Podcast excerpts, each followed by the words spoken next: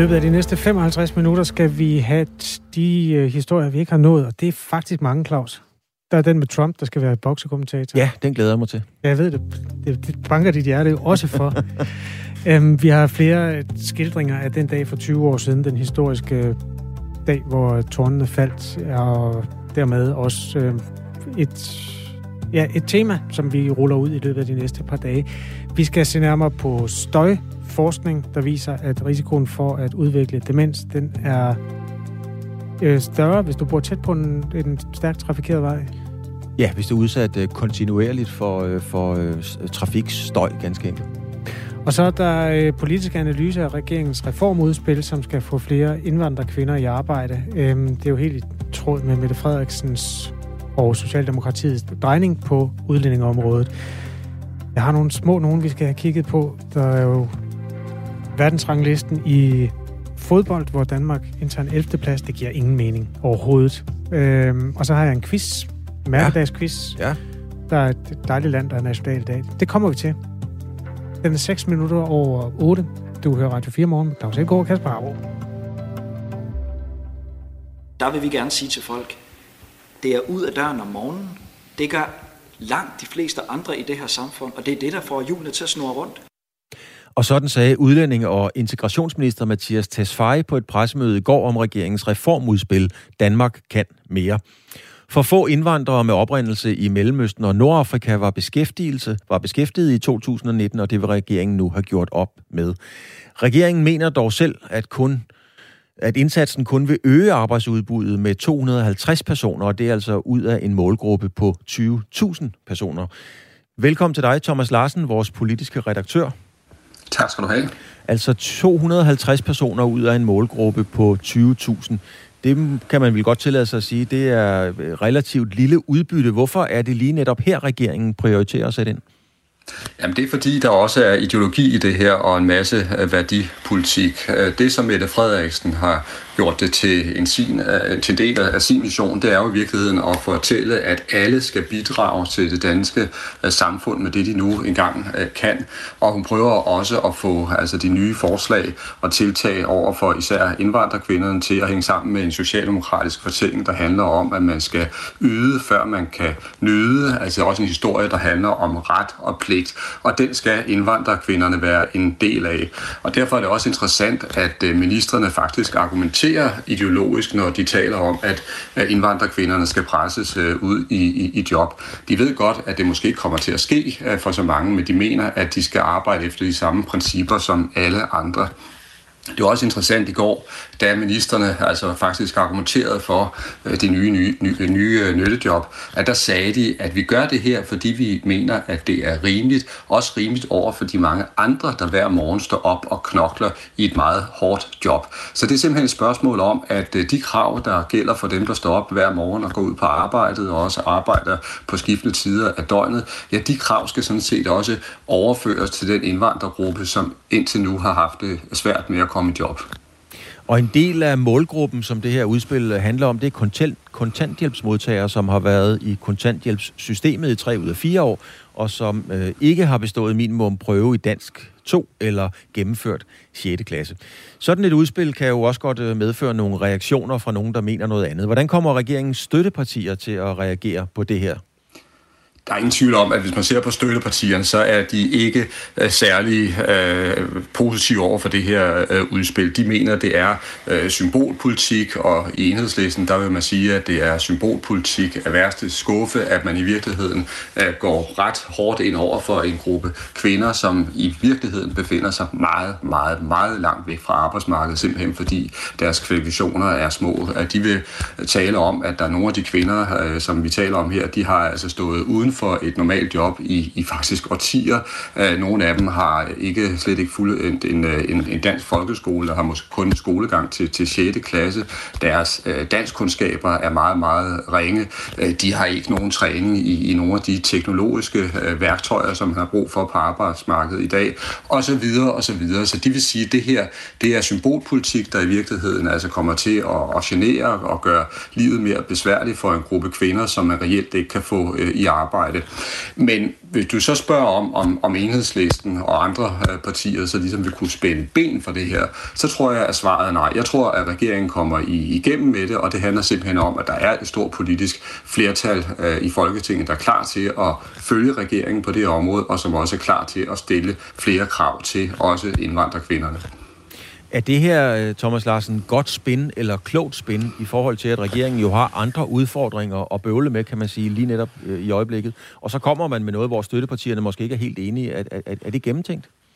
Ja, det tror jeg i høj grad, øh, det er. Og jeg tror, at øh, Mette Frederiksen står stærkt på to punkter. Altså dels så er det jo et godt argument, at når man stiller øh, høje krav øh, til alle andre, ja, så må det altså også gælde indvandrerkvinderne, også de indvandrerkvinder, der umiddelbart har svært ved at komme på arbejdsmarkedet. Det tror jeg, der vil være rigtig mange i befolkningen, der vil synes er, er en rigtig øh, tankegang. Altså alle skal øh, nu engang altså stille op og bidrage med, med det, de kan. Det tror jeg simpelthen, der vil være flertal for, også hvis man går ud og, og, og spørger øh, danskerne. Og så ved vi jo også fra målingerne, at den drejning, som Socialdemokratiet har lavet i udlændingepolitikken, har ganske enkelt betydet, at partiet er kommet i meget større samklang med den store del af befolkningen, altså den store del af danskerne, øh, som simpelthen står bag en, en stram udlændingepolitik. Øh, har man nogen øh, estimat på, om de her tiltag kommer til at ændre noget som helst i forhold til integrationsproblematikken? Øh, altså hvis man kigger i spokhulen og kigger 5-10 år frem, øh, Kommer det til at ændre noget, eller, eller er det, som du selv var lidt inde på, et symbolsk forsøg på at ændre 40 års forsøg på at løse integrationsudfordringerne? Det er jo bemærkelsesværdigt, når man ser, at regeringens egne eksperter og egne økonomer kun mener, at der kommer 250 mennesker i job, øh, efter man har lavet det her kæmpe system, der nu skal rulles i gang, og hvor kommunerne skal ud og prøve at finde de her lyttejob, og, og, og altså, man skal håndtere en masse mennesker, der pludselig skal møde ind, og også meget gerne have noget at, at lave. Og det er jo klart, at hvis det ender med, at langt, langt de fleste kun skal gå og tage plastik op fra stranden, eller fjerne cigaretskod fra gaderne, som det er blevet sagt, eller skal øh, vaske noget legetøj af i, øh, i, i vuggestuerne, og i øvrigt gå rundt i grupper, hvor de taler øh, ikke dansk, men, men taler på deres eget sprog, ja, så kommer det jo ikke til at flytte ret meget. Det er stensikkert.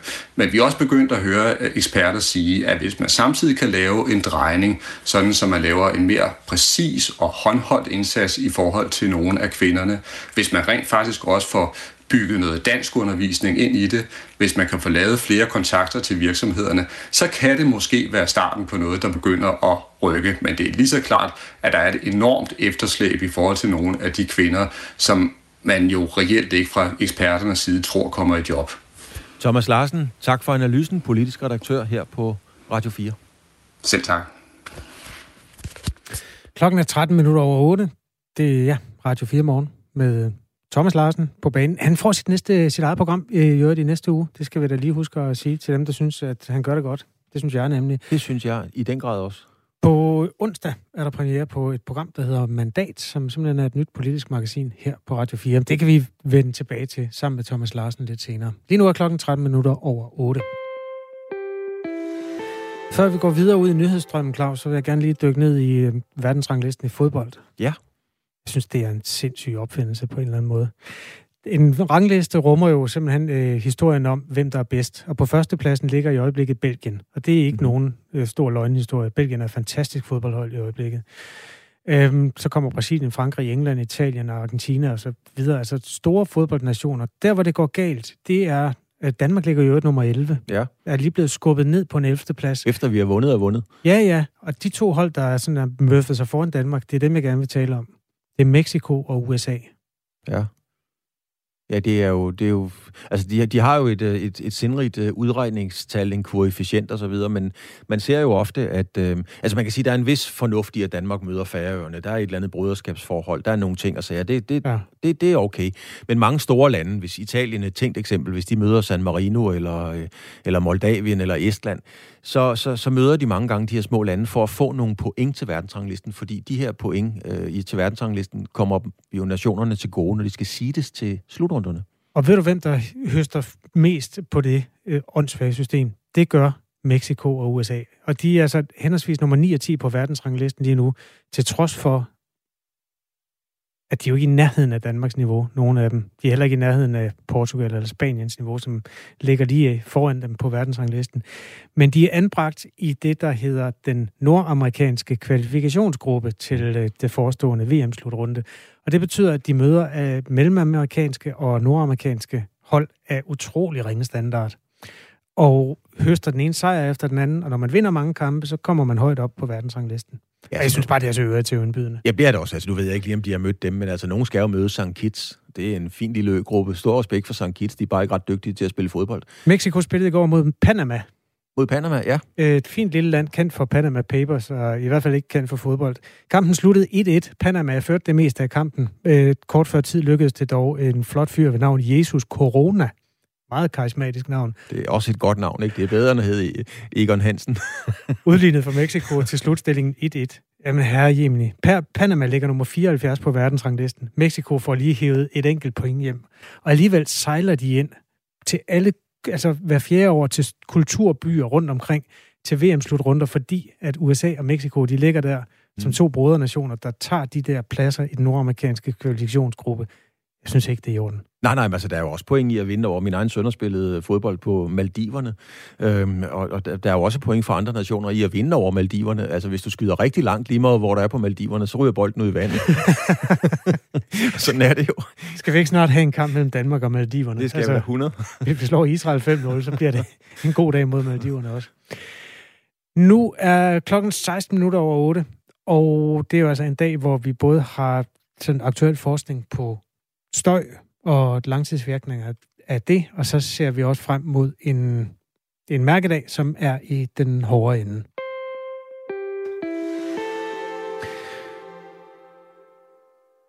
Støj er ikke sundt. Et nyt forskningsprojekt viser, at støj eksempelvis fra trafikken øger risikoen for at udvikle demens. Og det er forskere fra Syddansk Universitet, Roskilde Universitet, Odense Universitetshospital og Københavns Universitet, der har undersøgt sammenhængen.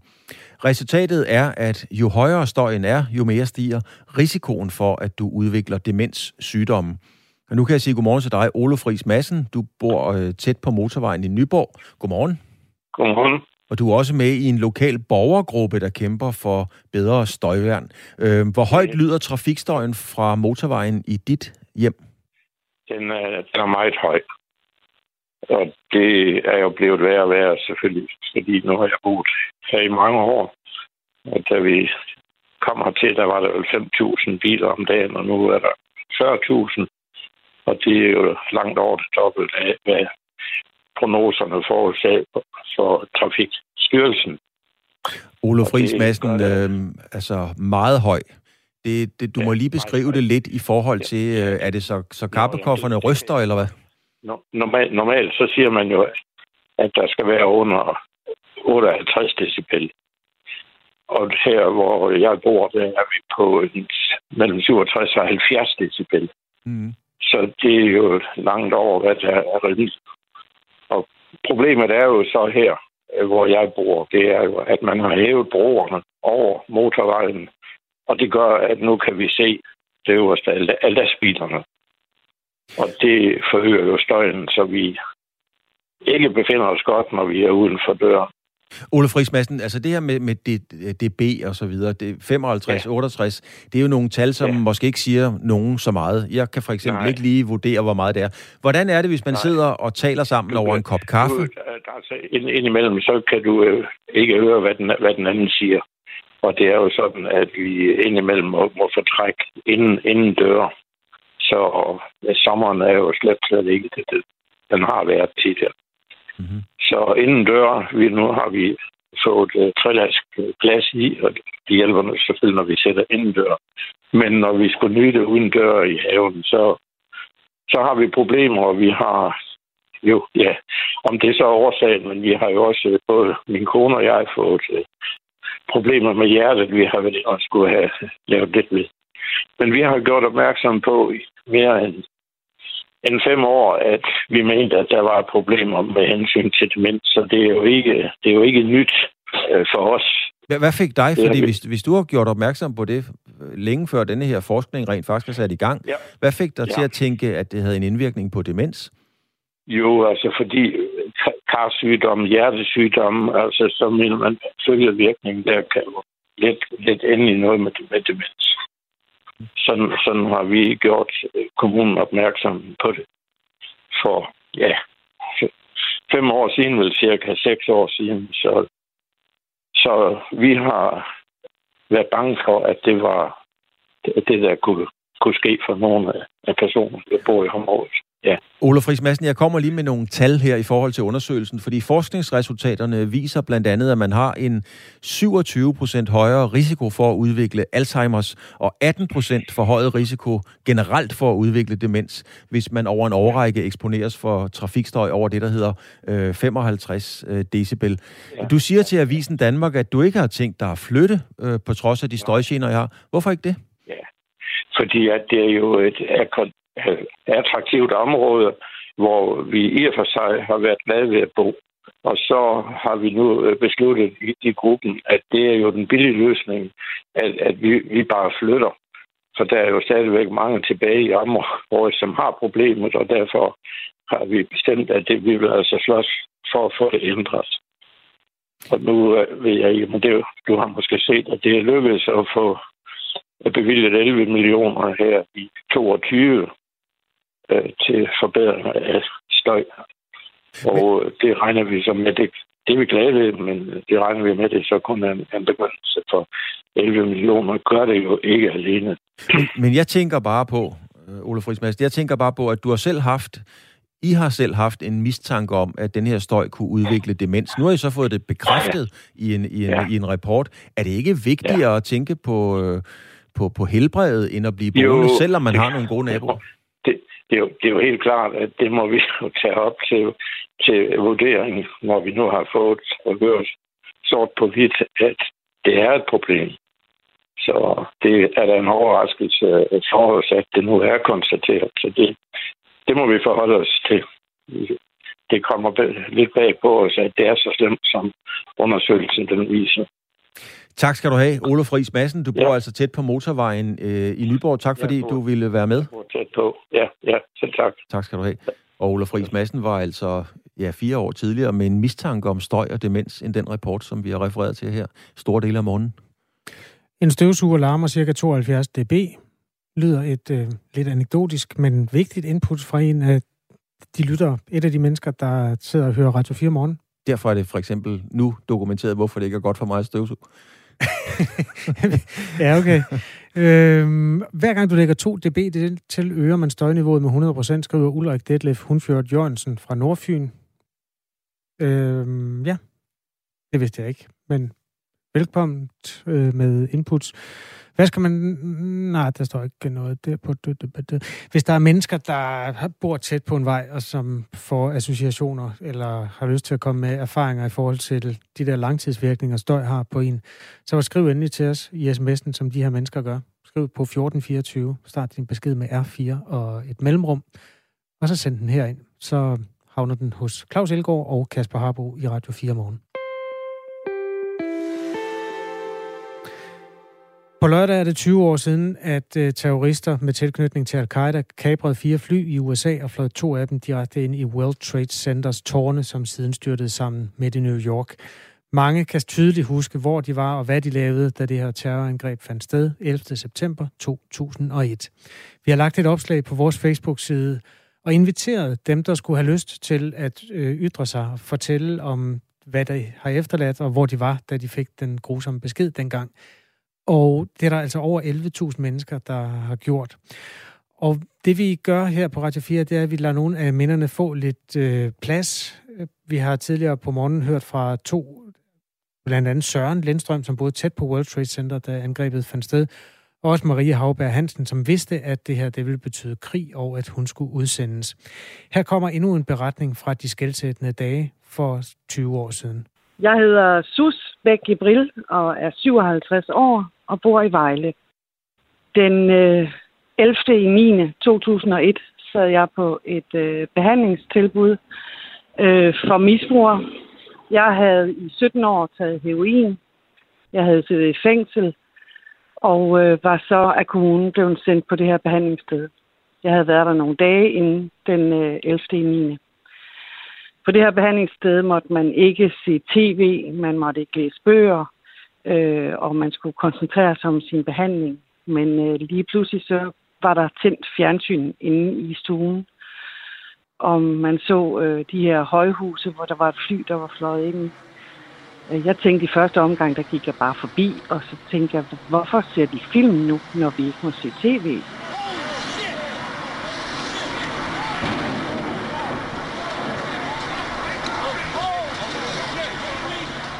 Lige så stille gik det jo op for mig, at det her, det var virkelighed. Og det var en meget grum virkelighed. Øh, vi så, at det næste fly fløj ind i øh, det andet tårn. Og, og lige pludselig så stod vi jo alle sammen sammen. Jeg tror, vi var 30 misbrugere og nogle behandlere og noget, som stod og kiggede på det her, som var totalt uvirkeligt. Og samtidig meget, meget skræmmende. Resten af dagen var det sådan noget med at gå frem og tilbage og se det. Og nogle gange, så var det jo simpelthen for uhyggeligt at se på. Dengang, at mennesker begynder at hoppe ud fra det brændende tårn, der bliver jeg nødt til at gå, fordi det var simpelthen for skræmmende at kunne sætte sig ind i, hvad det er for nogle tanker, mennesker gør, hvor desperate de er, før at de springer ud fra et tårn. Jeg synes, det var, det var en skræmmende dag. Også at der blev snakket om, at det her er starten på 3. verdenskrig. Øh, hvad gør USA øh, i forhold til gengældelse? Øh, og, og, og jeg tror, at det sådan på en eller anden måde for os alle sammen var, var gået op for os, at, at det her det bliver en ny virkelighed. Og jeg tænker, i senere hen, så er der jo hele tiden været terroristerangreb, og vi har ikke vidst, om vi var sikre nogen steder. For mig har det betydet, at jeg skulle tage et valg. Jeg har altid ønsket at rejse rigtig meget. Jeg skulle tage et valg om, jeg ville ture og sætte mig ud i den risiko og komme i diverse lufthavne og det ene og det andet efter det. 2001 er jo skældsåret for, at jeg blev stoffri, men det var også det år, hvor at verden blev anderledes efter øh, flyangrebene på World Trade Center. Altså på den ene side, så, så havde jeg jo nok i alle de problemer, jeg havde selv på at kæmpe med at blive stoffri og finde ud af, hvad jeg skulle med mit liv. Jeg var 37 på det tidspunkt og havde brugt rigtig mange af, af mine ungdomsår på at indtage stoffer. Så jeg var meget optaget af mig selv også. Og så samtidig se det her, hvor man kunne se, okay, der er virkelig nogle mennesker, og der er en verden derude, som har det så meget mere forfærdeligt end mig. Og at jeg jo igennem 20 år eller 17 år, hvor jeg var på heroin, jo ikke har, har tænkt meget over andre mennesker, og hvad andre mennesker gennemgår, og det ene og det andet. Så det her, det var også sådan et wake-up call i forhold til, at der er en verden derude, ikke, også, som også har det hårdt. Og det hele handler ikke kun om mig, om mine udfordringer. Lydbederne i indslaget her er hentet fra CNN og ABC og private optagelser fra New Yorks gader. Du kan altså gå på Radio 4's Facebook-side, hvis du vil være med til at markere det, der skete for 20 år siden, og hvordan vi kom videre derfra. Klokken er to minutter i halv ni. Og nu skal vi fortælle historien om, at Donald Trump helt seriøst skal være boksekommentator. Han har jo været involveret i boksning mange gange. Han ejer casinoer og hoteller osv., der har huset store øh, boksebegivenheder. Den altså korte... den, den, ham, Præsident. Det, ham der, Trump der. Ja. Øh, og forhistorien er ganske enkelt, at uh, Evander Holyfield skal bokse mod en, uh, mod en øh, MMA-fighter, der hedder Vitor Belfort. Det var egentlig Oscar de la Hoya, der skulle have gjort det. Det skal de 11. september. Det er jo fantastisk indsat i USA. Lige altså præcis. i overmorgen? Ja, lige præcis 11. september, som vi jo har talt lidt om her. Og der har Donald Trump altså meldt sig under fanerne og skal ganske enkelt være, øh, være altså, speaker på, på kampen. Og han siger, Donald Trump siger, I love great fighters and great fights. I look forward to seeing both Saturday night and sharing my thoughts ringside. You won't want to miss this special event, siger Donald Trump altså til, til, til flere medier. En noget anden, øh, noget anden rolle at se ham i, end man måske plejer. Jeg sad lige og prøvede at få gang i... Der noget wrestling her. Prøv at se. Der er to wrestlere, og dommeren han banker, så lige om lidt, så kommer Donald Trump ind i billedet. Ja, ja han er der. Jo, jo, men altså, Donald Trump er jo... Øh, han er showman. Han er jo dygtig til det der. Det er jo også påfaldende omkring boksning. Altså, der er jo ingen stort set. Det er rockstjerner, det er præsidenter, det er modeller. Alle vil gerne fotograferes med og associeres med de bedste professionelle bokser. Ja, og de bedste bokser vil vel også gerne uh, tage de penge, der følger med, og være i nærheden af Donald 100 Trump. procent. Det kan man bestemt ikke undervurdere. Da, da Roy Jones uh, gjorde comeback her mod Mike Tyson, der var det den 8. Uh, mest betalte pay-per-view-event nogensinde i verden. Godt, jamen det er ikke sikkert, vi har sagt det sidste om den. Der, der er også Radio 4 morgen i morgen. Men lige nu, der er der faktisk nyheder med Thomas Sand. Du hører Radio 4 morgen, og klokken er halv ni.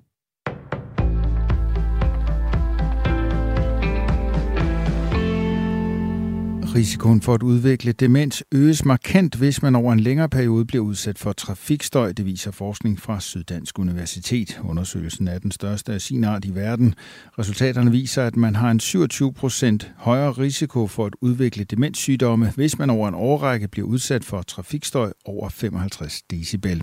Ud af knap 8.500 demenstilfælde i 2017 kan lidt over 1.200 tilfælde knyttes til trafikstøj, hvilket er et meget højt tal, siger Mette Sørensen, der er adjungeret professor på Roskilde Universitet og ekspert i trafikstøj. Hun er en af forskerne bag studiet. Øh, nu skal jeg også vigtigt at sige, at det er det første studie, øh, som der er lavet, så øh, vi skal have flere studier, før vi kan gå ud endelig og konkludere et, et tal. Men hvis vi kigger på de, øh, vores resultater, så, så er det de, øh, de tal, vi kommer frem til. Og ja, det, det, er, øh, det er nogle højtal. tal. Frigivelse af stresshormoner og søvnforstyrrelser, der kommer af trafikstøj, fører til hjertekarsygdomme, ændringer i immunsystemet og betændelse. Alle ses som tidlige begivenheder i begyndelsen af demens, oplyser SDU. I Ishøj Kommune har man igennem en årrække haft fokus på støjreduktion. En støjkortlægning fra 2014 viste, at knap 2.000 boliger i Ishøj, svarende knap til knap hver femte af alle boliger i kommunen, var belastet med en vejtrafikstøj over den vejledende grænseværdi på 58 decibel. Af disse var 145 stærkt støjbelastet med et støjniveau på over 68 decibel. Kommunen er gået i gang med at opføre en støjvold på 3,5 km op til Køgebugt motorvejen, og det virker, fortæller borgmester Ole Bjørstorp til Radio 4 morgen. Jamen, jeg synes, det går godt. Altså, det fjerner jo ikke støjen 100 procent, men det, det er heller ikke det, det, der er så afgørende. Det afgørende er, at den kan blive væsentligt reduceret. Der er nogle steder, hvor der formentlig også skal en, en, øh, en øh, uh, ud over støjvolden, så skal vi have en støjskærm op. Men det må man vurdere, når man er kommet så langt. Antidepressiv medicin er i de fleste tilfælde den eneste form for behandling, ældre over 65 år modtager, når de lider af angst eller depression. Det viser en opgørelse fra Sundhedsdatastyrelsen, skriver Kristelig Dagblad. Det samme gør sig ikke gældende for andre aldersgrupper. Mere end to ud af tre i aldersgruppen 25-39 år modtager anden behandling end medicin, og for de 40-64-årige gælder det halvdelen. Årsagen kan ifølge Rikke Hamfeldt, seniorkonsulent i ældresagen med fokus på sundhed, findes i, at det er hurtigere og nemmere at ordinere medicin til en ældre, end at sørge for anden behandling, for eksempel at igangsætte et terapeutisk forløb. Selvfølgelig er det fint at ordinere psykofarmaka til ældre, men medicinen skal kun gives til dem, der vidderligt har brug for den. De her tal tyder på, at man nogle gange vælger at ordinere medicinen som den lidt nemme løsning, inden man måske først har afprøvet terapiformer, siger Rikke Hamfeldt til Kristi Dagblad. At give en pille kan være den lette løsning, som man tyr til, selvom det den ældre i virkeligheden har brug for, er en god snak omsorg eller forskellige former for terapi, siger Rikke Hamfeldt. Psykofarmaka er en samlet betegnelse for medicin, der bruges mod psykiske lidelser. Ifølge Anders Beik, der er formand for Dansk Selskab for Almen Medicin, kan det godt være tilfældet, at ældre takker nej til tilbud om eksempelvis terapi. Han siger til avisen, at efterspørgselen på andre behandlingsformer end medicinen daler med alderen. Det er hans erfaring, at det kan være vanskeligt som læge at motivere ældre til anden behandling end medicin. Den amerikanske delstat Louisiana har opjusteret dødstallet efter orkanen Ida til 26 døde. De 11 nye dødsfald fandt sted i byen New Orleans mellem mandag den 30. august og mandag i denne uge, men er først blevet bekræftet af retsmediciner nu, det oplyser sundhedsmyndighederne i delstaten. Ni af dødsfaldene skyldes den ekstreme varme efter orkanen, der var svært at blive nedkølet fra, da Ida efterlod store dele af New Orleans uden strøm. Disse personer var mellem 64 og 79 år gamle, og de to andre døde af kulilteforgiftning forgiftning. Tørt og solrigt, men i morgentimerne stedvis skyet eller måske tåget. Temperaturer op mellem 20 og 26 grader.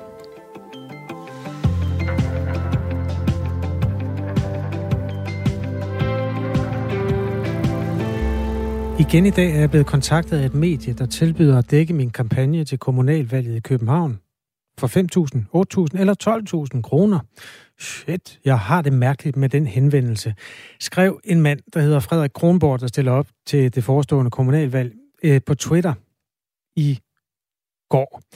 Frederik Kronborg er stillet op for enhedslisten. Han har fået en henvendelse, eller havde på daværende tidspunkt fået en henvendelse fra det kommercielle netmedie, der hedder Meyer København. Sådan en slags online lokal avis, som øh, tilbyder en form for øh, redaktionel eksponering af lokalpolitikere op mod det her kommunalvalg, som jo er så vigtigt for dem, og det koster penge.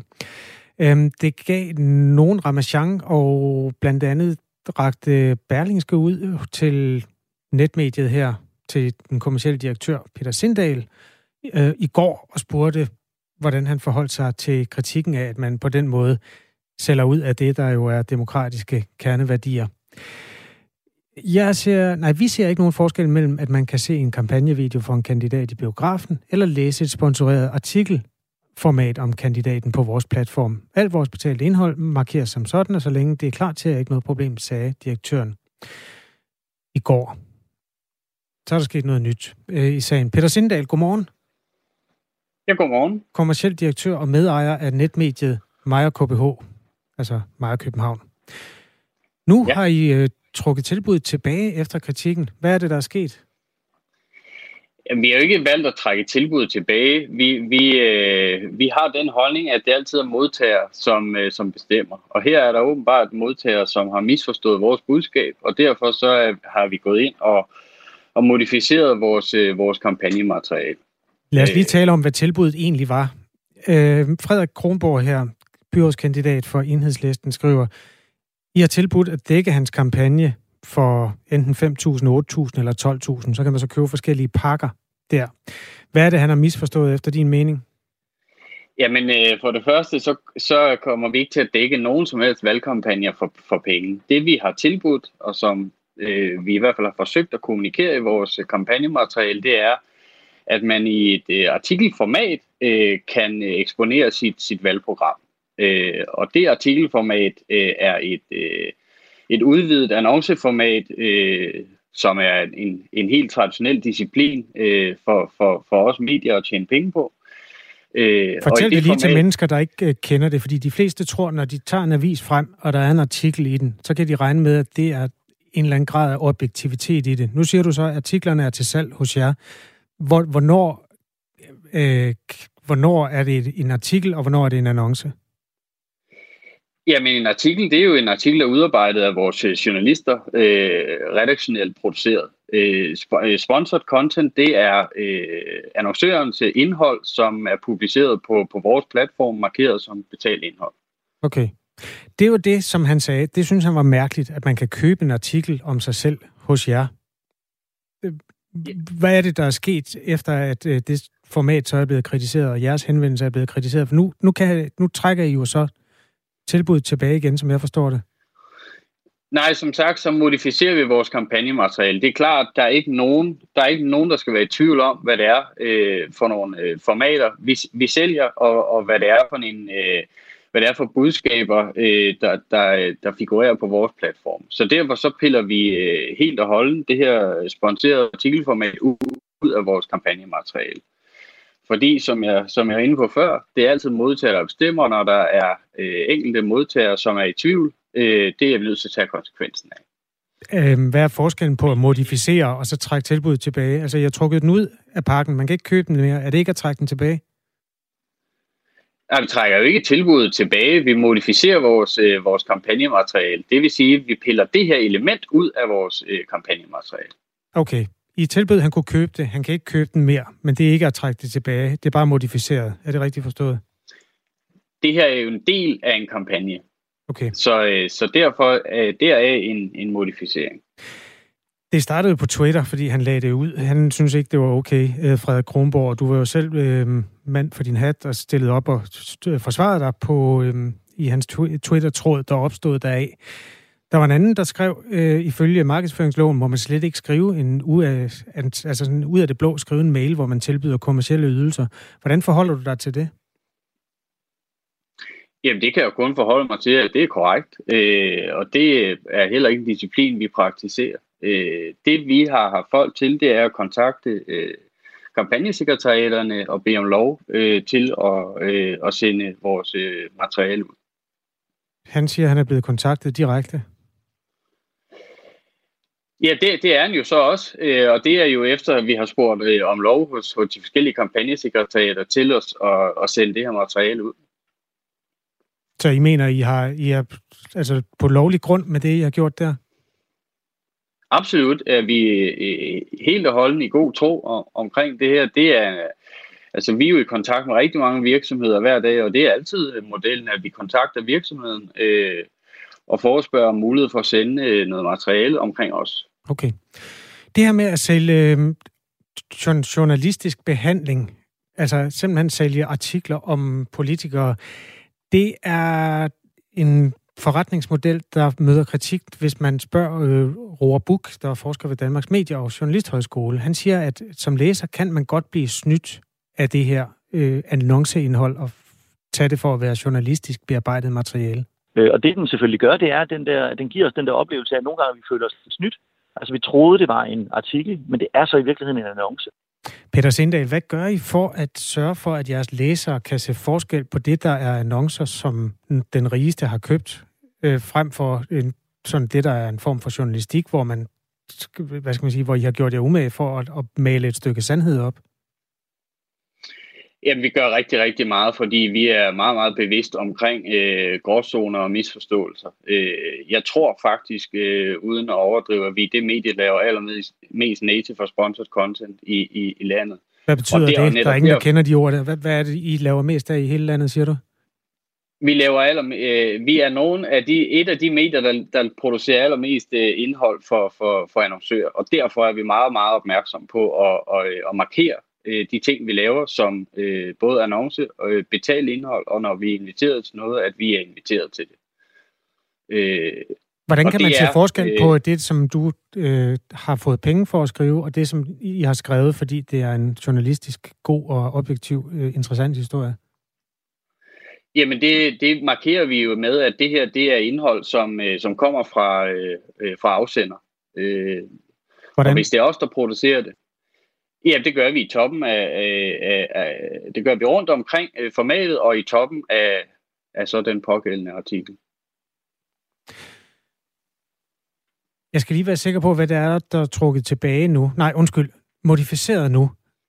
Altså, den her politiker har fået tre forskellige pakker. Man kan købe en guldpakke, en sølvpakke eller en bronzepakke. Det indeholder artikler om dig og dit valgprogram i vores valgsektion, 2 gange 24 timers take-over på forsiden altså en prominent plads på, på siden der.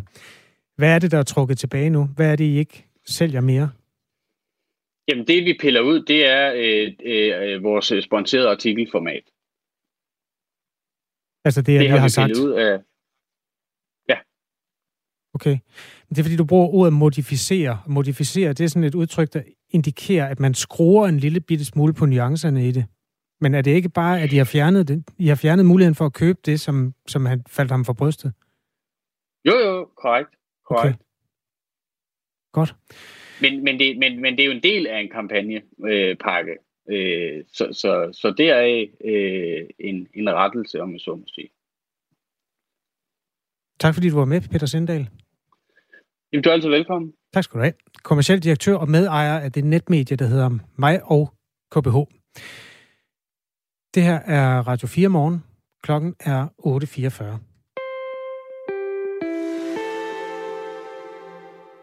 Ja. Vi skal have um, forskning.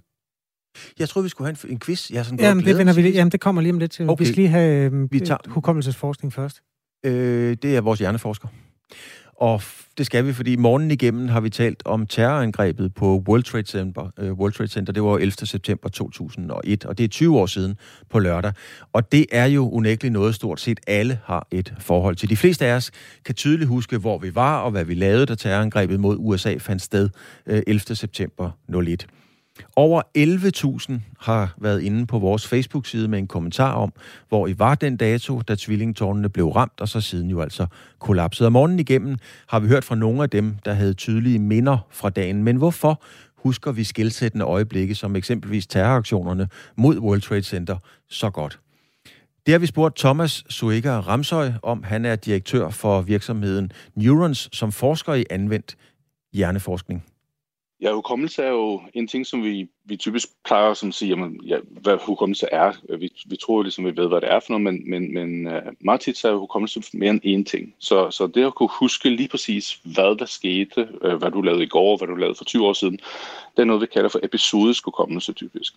Uh, og det er til forskel fra for eksempel, hvis du lærer at jonglere, for eksempel, som er mere sådan en motorisk type hukommelse. Så, så, men, men det der med at huske, hvad der skete for nogle år siden, det er typisk det, vi kalder en, en, en episodisk hukommelse. Thomas Suega Ramsø fortæller, at der sker flere ting i hjernen, når vi for eksempel ser noget så voldsomt som de to tårne, der brænder sammen. Det, som sker, øh, det er, at der er en kobling mellem noget, noget emotionelt, og så er det noget, vi kalder noget kognitivt. Det, er sådan, det, det hænger meget tit sammen, kan man sige. Det her med, at hvis du har en følelsesmæssig reaktion på noget, jamen så er det noget, som præger din, dit system på en måde, sådan at det, det bliver mere gearet til at huske hvad der sker senere, fordi det kan man altid bruge til at lære senere. Og det vil se det igen og igen, om det er den type oplevelser, eller om det, hvis det er en oplevelse af noget, som sker i dit eget liv, for eksempel i, hvis du bliver, er ved at blive kørt ned på gaden, for eksempel, jamen så er det der emotionelle reaktioner, der er en struktur i hjernen, som ligger meget tæt på hukommelsesstrukturerne, som sætter ekstra gang i hukommelsesstrukturerne, kan man sige, så man husker det typisk lidt bedre. Øh, I hvert fald chancen for, at man husker det, og øhm, skal jeg sige, den sikkerhed, vi føler, at vi husker tingene med. Og for mange af os, også mig, har terrorangrebet og ikke mindst billederne af det sat øh, dybe aftryk, og de kan blive siddende i kroppen øh, selv 20 år efter, fortæller altså hjerneforsker Thomas Soega Ramsø. Jeg tror, altså vores hjerne er jo ikke helt gearet øh, til at, at, at forstå, at tingene ikke sker for os selv. I hvert fald en del af vores hjerne er ikke specielt godt gearet til det. Og det er også derfor, sådan, sådan en gyserfilm for eksempel virker. Det er, øh, selvom der er sådan en todimensional skærm, øh, jamen, så er vores hjerne den er indrettet til at forstå virkeligheden, som om det foregår for os. Og på den måde, så, når, så, så har vi ikke sådan et filter øh, for i hvert fald en del af vores hjerne, som er meget knyttet til vores følelsesmæssige reaktioner. Og det gør så, at vi reagerer meget umiddelbart på, på, på, på de her ting, øh, som om vi nærmest står foran det også. Og, og så er det selvfølgelig det, at det er sådan en sekundær reaktion, kan man næsten sige, men så begynder at tænke over, hvad der foregår, så kan man også ud over det få en meget kraftig reaktion på det. Så vidt altså hjerneforsker Thomas Suega Ramsø, som øh, fortalte om, øh, hvorfor vi 20 år efter stadigvæk er påvirket af, af det, der skete. På vores Facebook-side kan man i lighed med 11-12.000 andre lige skrive, hvor, hvor man var, og hvad man erindrer fra det øjeblik, hvor man så, at to fly havde ramt øh, skyskraberne og alt det, der skete efterfølgende. Camilla skriver, jeg var lærerstuderende i København på vej fra studiet. Den meget berusede og forhudlede mand på hovedbanegården råbte og skreg, 3. verdenskrig er i gang, de bomber USA. Få minutter senere var jeg hjemme og tændte for tv'et og indså, hvad der var sket. Marianne Bonniksen skriver, stod højgravid i min stue med fjernsynet kørende i baggrunden og tænkte naiv, da andet fly ramte. Hvor er det uheldigt, at to fly, to fly flyver ind i de høje hus på samme dag. Det strejfede ikke engang mine tanker, at det var terror, skriver Marianne. Mm. Det var jo den dag, hvor terror sådan, mod vestlig verden på en eller anden måde bare vågnede i vores bevidsthed og ikke har forladt den siden. Det blev en, øh, et begreb som en del af dagligdagen. Det må man bare konstatere. Du kan besøge os på Radio 4's Facebook-side. Vi vil meget gerne have øh, gæster der, og du kan skrive, hvad du husker fra den 11. september 2001. Lige nu er klokken 8.48. Nå, øhm, i den mere mundt afdeling, så er der jo altid fødselsdagsquiz, og Claus Elgaard, i dag er det nationaldag. Ja. Og du skal gætte, hvilket land. Det er første spørgsmål. Du får et klip fra den nationale tv-station, så kan vi se, om det sætter dig på sporet. Er du klar? Ja. 경의하는 최고령도 자동지와 도널드 J. 트럼프 미 합중국 대통령 Ja, det er Nordkorea. Det er jo fuldstændig ikonisk. Det er fuldstændig rigtigt. Ja, men det kan ikke være andet. Du har jo selv uh, trådt din barnesko i TV, som tv-speaker. Hun gør mange ting rigtigt, hende her, ikke? Jeg tror, hun gør lige præcis det, hun er blevet bedt om, og ikke ret meget andet. 위원이며 당중앙위원회 부위원장들인 김영철 동지, 리수용 동지. Øhm, det er Nordkoreas øh, statslige fjernsyn, og det er Nordkorea, der har nationaldag i dag. Som, øhm, ja, der er faktisk sket to ting på den her dag, der gør Nordkorea varm om hjertet. Det var i dag, at Korea-halvøen blev delt i 1945, altså 9. 9. Mm-hmm. Der delte man ved den 38. breddegrad, og den er jo stadig delt lige præcis der. Øhm, og så skete det altså tre år senere, at man dannede Folkerepublikken i 1948. Og præsidenten på det tidspunkt, han øh, hed Kim Il-sung. Og han er jo, øh, han er jo et øh, evighedspræsident. Ja, det er han jo, men øh, han mødte den lille sten på vejen, og han gik hen og døde. Det må man så sige. Hvor mange år var han ved magten, inden han døde?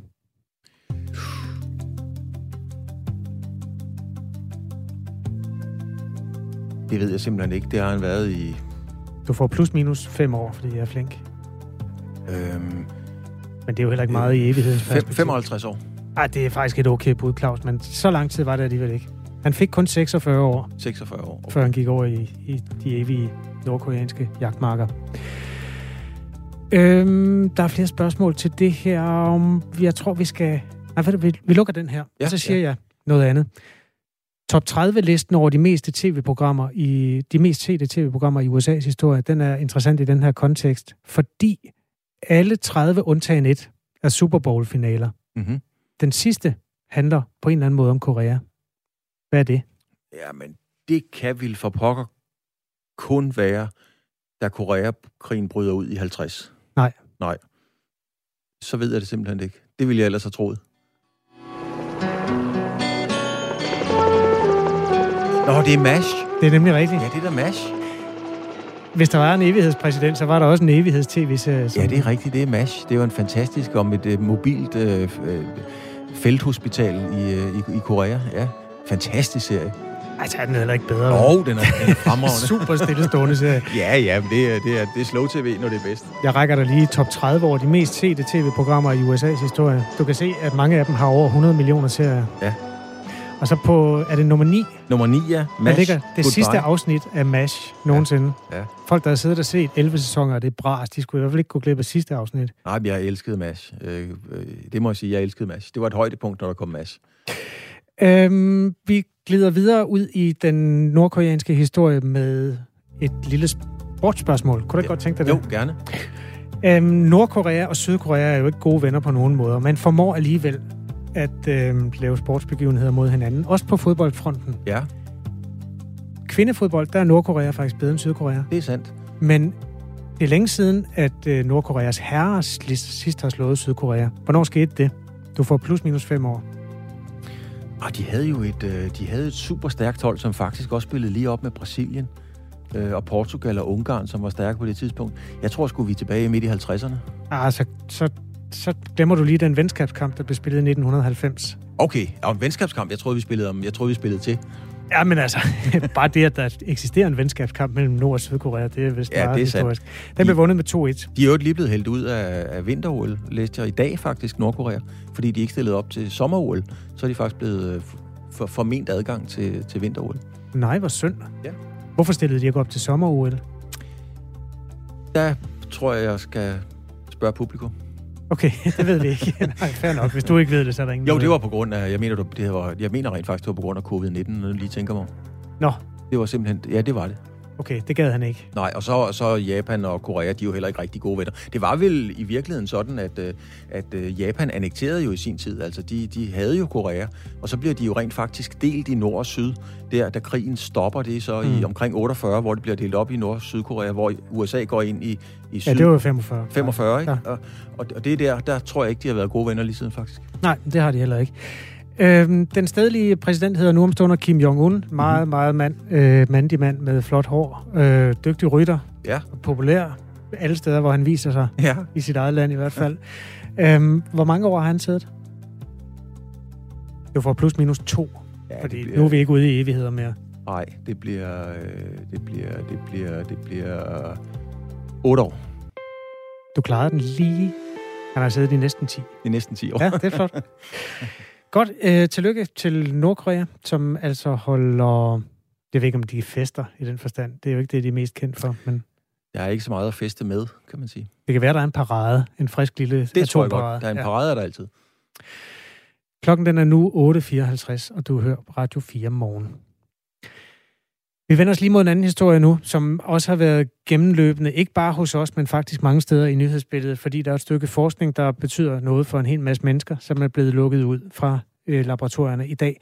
Støj fra for eksempel vej- eller togbaner kan øge risikoen for, at man udvikler demens. Det viser et dansk forskningsprojekt, og det er altså både fra Syddansk, øh, folk fra Roskilde Universitet og fra Københavns Universitet, der i et større projekt har undersøgt sammenhængen mellem trafikstøj og risikoen for at udvikle demens.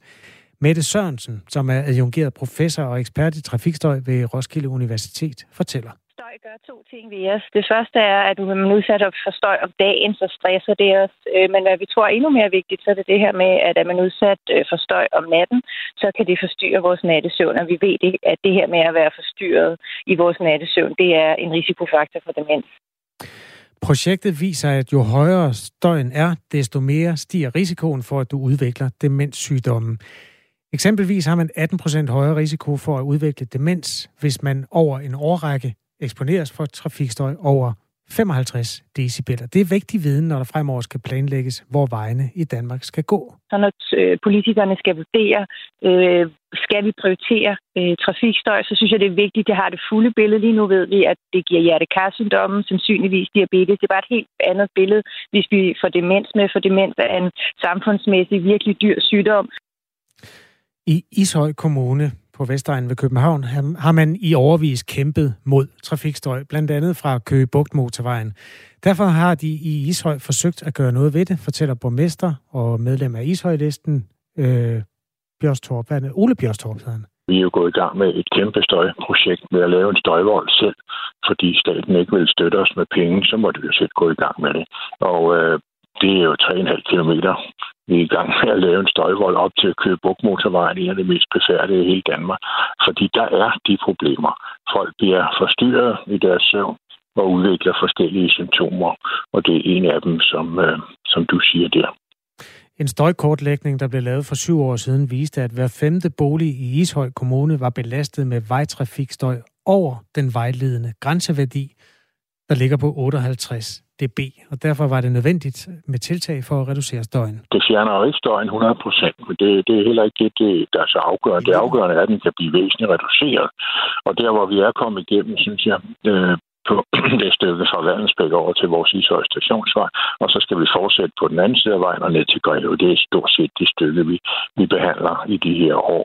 Øh, jeg synes, det går godt, og øh, det reducerer støjen øh, temmelig meget. Der er nogle steder, hvor der formentlig også skal en, en, øh, en øh, ud over støjvolden, så skal vi have en støjskærm op. Men det må man vurdere, når man er kommet så langt. Men i hvert fald, vi kunne ikke få hjælp fra statens side, som så mange kommuner får. Og så måtte vi altså selv gå i gang med det. Og det, er jo, det var en stor beslutning, for det er jo vi blev hjulpet af, at øh, der var overskudsjord øh, fra metrobyggerierne og byggerier inde i København, og så selv går firmaerne ud og siger, jamen vi vil ikke have vores overskudsjord, vi leverer den til jer, øh, for så slipper vi selv for at deponere i dyre domme nede på Sjælland et sted. Og det hjælper så lidt med at komme i gang, og det er jeg meget taknemmelig for. Det sagde Ole Bjørstorp, borgmester i Ishøj Kommune, medlem af Ishøj Listen, altså som en reaktion på det øh, forskningsprojekt, eller en knopskydning på historien om det forskningsprojekt, som er lukket ud her til morgen, som altså viser, at støj fra f.eks. vej- og togbaner kan øge risikoen for, at man udvikler demens senere i livet. Klokken er to minutter i ni. Du hører Radio 4 morgen. Lad os lige gå tilbage til Nordkoreas sport der, fordi at, øh, jeg var lidt gal på den, men ikke helt, fordi Nordkorea havde et meget, meget stærkt hold.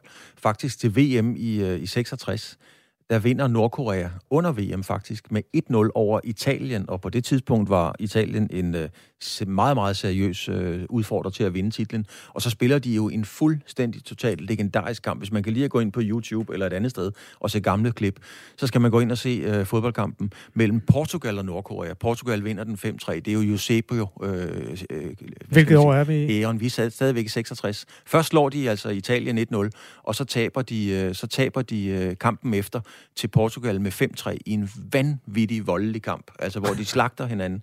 Men, men øh, det er en legendarisk fodboldkamp, 5-3 til Portugal over Nordkorea. Efter de har vundet over Italien. Meget stort. Spiller de jo også uafgjort med, med Chile og får en snitter af Rusland, men det kunne man måske forestille sig var aftalt. Ikke mine ord igen. Du hørte det her i Radio 4. Det er meget smukt, at altså, det var jo så dengang før betalt fodbold. Det går jeg ud fra, at de heller ikke rigtig har indført i den bedste nordkoreanske række endnu. Men det, altså det er vel det, der, hvor Nordkorea for alvor er hægtet af det internationale fodboldkapløb. Det er vel cirka der. Ja, det er det, og, og, og Nordkorea har jo trukket sig. De er slet ikke med i kvalifikationen til VM i Katar. De har også lukket sig, øh, trukket sig fra Asian Cup i Kina, så der er de meldt sig fuldstændig ud også. Okay, jamen øh, triste nyheder på Nationaldag for, for Nordkorea. Det vi også kan oplyse, det er, at der er ring til Radio 4, når nyhederne har rullet hen over din æder her om føje sekunder. Der er fem minutters nyheder med Thomas Sand, og derefter så øh, tager Ida Sofie Sellerup diskussionen med dig, der hører programmet, om arbejde skal være lystbetonet. Altså skal det være drevet af lyst at gå på arbejde? Tag den øh, om fem minutter. Klokken er ni.